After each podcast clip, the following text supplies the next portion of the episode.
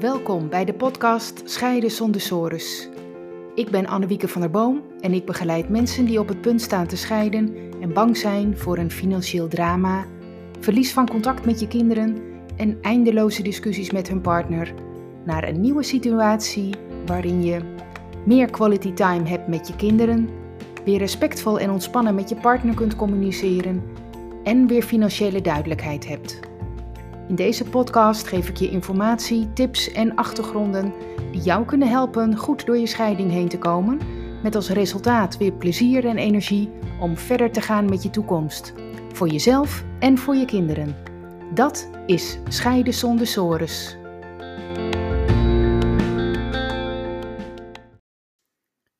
Mijn partner heeft meer financiële kennis dan ik. Wat nu?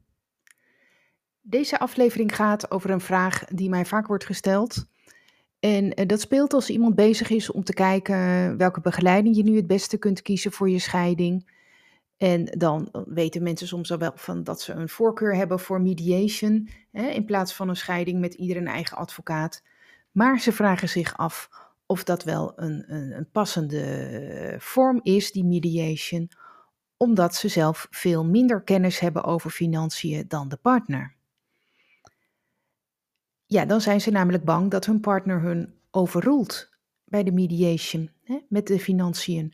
Of dat hun partner bijvoorbeeld financiële handige truc uithaalt, uh, trucs uithaalt. Of dat ze het financiële stuk niet snel genoeg zullen begrijpen. En uh, met als gevolg dat ze er zelf financieel bij inschieten, zonder dat ze het eigenlijk doorhebben. Dat wil je natuurlijk niet, want je wilt een eerlijke financiële verdeling, waarbij je ook krijgt waar je recht op hebt. Dus uh, ik vind dat wel een hele goede vraag.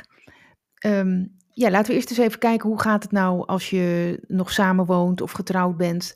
Hoe, hoe regel je dan vaak de financiën? Um, nou, dat gaat in de praktijk vaak zo dat degene die het meest financieel onderlegd is of het meest zakelijk is, dat die de administratie doet en die doet ook de betalingen en regelt de financiële zaken, verzekeringen en zo. Zo gaat het dan in de praktijk vaak al jarenlang. Je doet gewoon allebei waar je goed in bent. Zo heb je de taken uh, die, uh, die er allemaal thuis zijn eigenlijk gewoon verdeeld. Dat heb je ook niet zo uitgesproken, maar zo gaat dat gewoon. En dat is ook prima, want het loopt toch goed.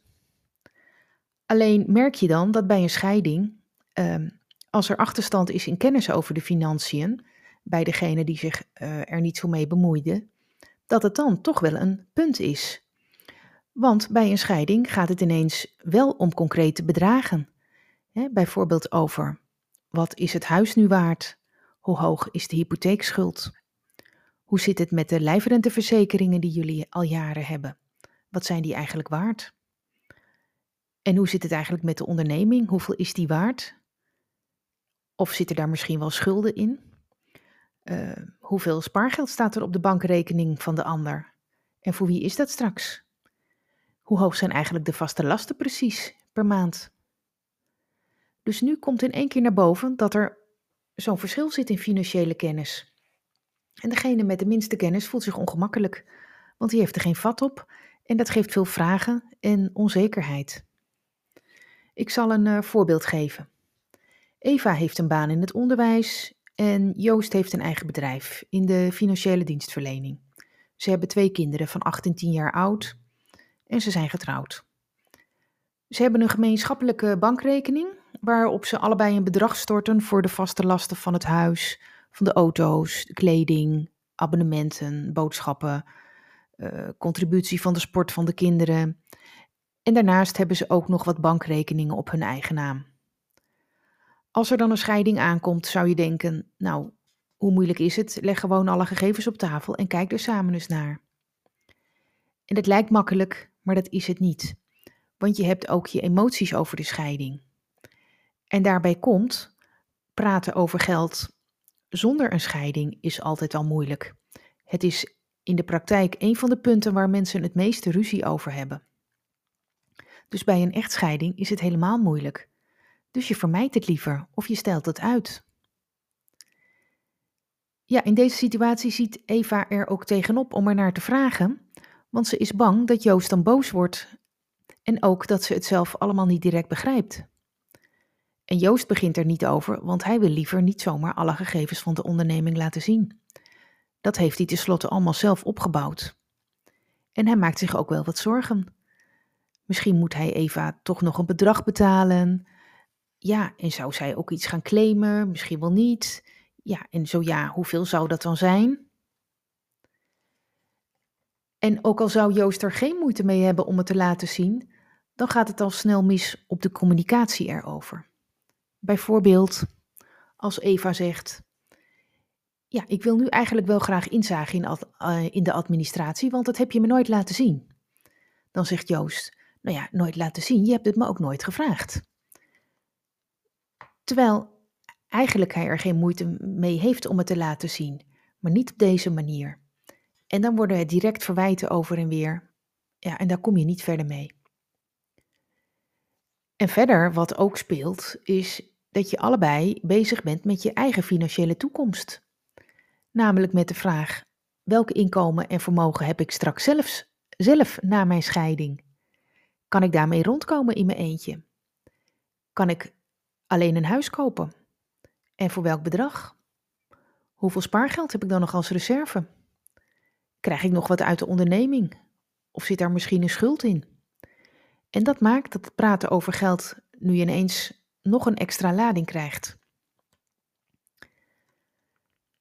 Dus als je samen naar de mediator gaat om alles voor de scheiding te regelen, ja, hoe gaat dat dan? En hoe um, wordt dan omgegaan met, met, met, met, dat, met die financiële ongelijkheid in kennis? Nou, ik houd als mediator uh, rekening met de gelijkwaardigheid uh, tussen jullie. En ja, daarbij houd ik dus rekening met het verschil in kennis. Dat gaat om kennis over juridische kwesties en natuurlijk over financiële, over financiële kennis. En als een van beiden de kennis al wel heeft, dan komt het toch allemaal weer aan de orde, zodat de ander het ook heeft en jullie uiteindelijk gelijk opgaan in kennis daar moet de gelijkwaardigheid in, uh, in gebracht worden.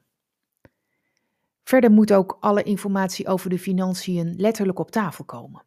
En beide moeten het kunnen zien. Dus dan gaat het echt om saldo's van de bankrekeningen, gezamenlijke rekeningen, maar ook rekeningen op ieders eigen naam, spaarpolissen, cijfers van de onderneming. Dat moet echt letterlijk op tafel komen en inzichtelijk zijn voor allebei. Ook um, is heel belangrijk het tempo. Hè, het tempo pas ik aan zodat jullie het allebei bij kunnen benen en ook de tijd hebben om de informatie tot je te nemen en er even over na te denken. Je moet je voorstellen dat er soms verschillende opties op tafel komen met voor- en nadelen. En dan is het goed dat jullie allebei de tijd hebben om hierover na te denken. Je moet nooit onder druk van de ander een beslissing nemen. En ook niet een beslissing nemen om er maar van af te zijn. Dat is soms wel verleidelijk hoor. Um, um, en dan denk je, ja, laat maar. Ik vind het allemaal goed. Uh, laat maar maar tekenen, dan ben ik er klaar mee. Dat is niet verstandig. Daar krijg je namelijk spijt van. En eh, wat ook altijd mogelijk is, is om uh, tussentijds, dus nog tijdens het mediation traject, naar een eigen adviseur toe te gaan dan moet je je voorstellen dat Eva en Joost bijvoorbeeld samen naar de accountant gaan om daar vragen te stellen over, uh, over de onderneming. En dan hoor je allebei tegelijk het antwoord, dan gaat dat ook gelijk op. Of wat ook mogelijk is, dat Eva naar een eigen accountant gaat. Dus niet de accountant uh, die Joost al had, maar naar een eigen accountant, iemand anders, om advies te vragen of allerlei vragen voor te leggen om inzicht te krijgen in de financiën. Of het is mogelijk dat een van beiden naar een notaris gaat met vragen. Of naar een financieel adviseur. Dat kan allemaal. Dus daar ga je dan zelf naartoe zonder je partner. Je vertelt wel dat je iemand wilt raadplegen, maar verder niet. En dan kun je dus je eigen vragen uh, voorleggen. En daarna ben je dan helemaal goed geïnformeerd en heb je ook de steun die je graag wilt en ook nodig hebt. En daarna ga je dan weer terug naar de mediation tafel. Verder is het zo dat je altijd natuurlijk zelf kunt aangeven tijdens de mediation of het te snel gaat of als je iets mist. En uh, mocht ik zelf merken dat er een verschil is, dan breng ik dat ook altijd ter sprake. Dan benoem ik dat. En dan kijken we samen wat we daarmee gaan doen. Dus op die manier zie je dat een verschil in financiële kennis geen beletsel hoeft te zijn voor mediation.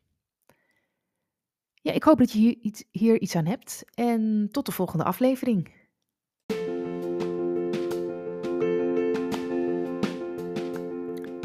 Leuk dat je hebt geluisterd naar deze aflevering.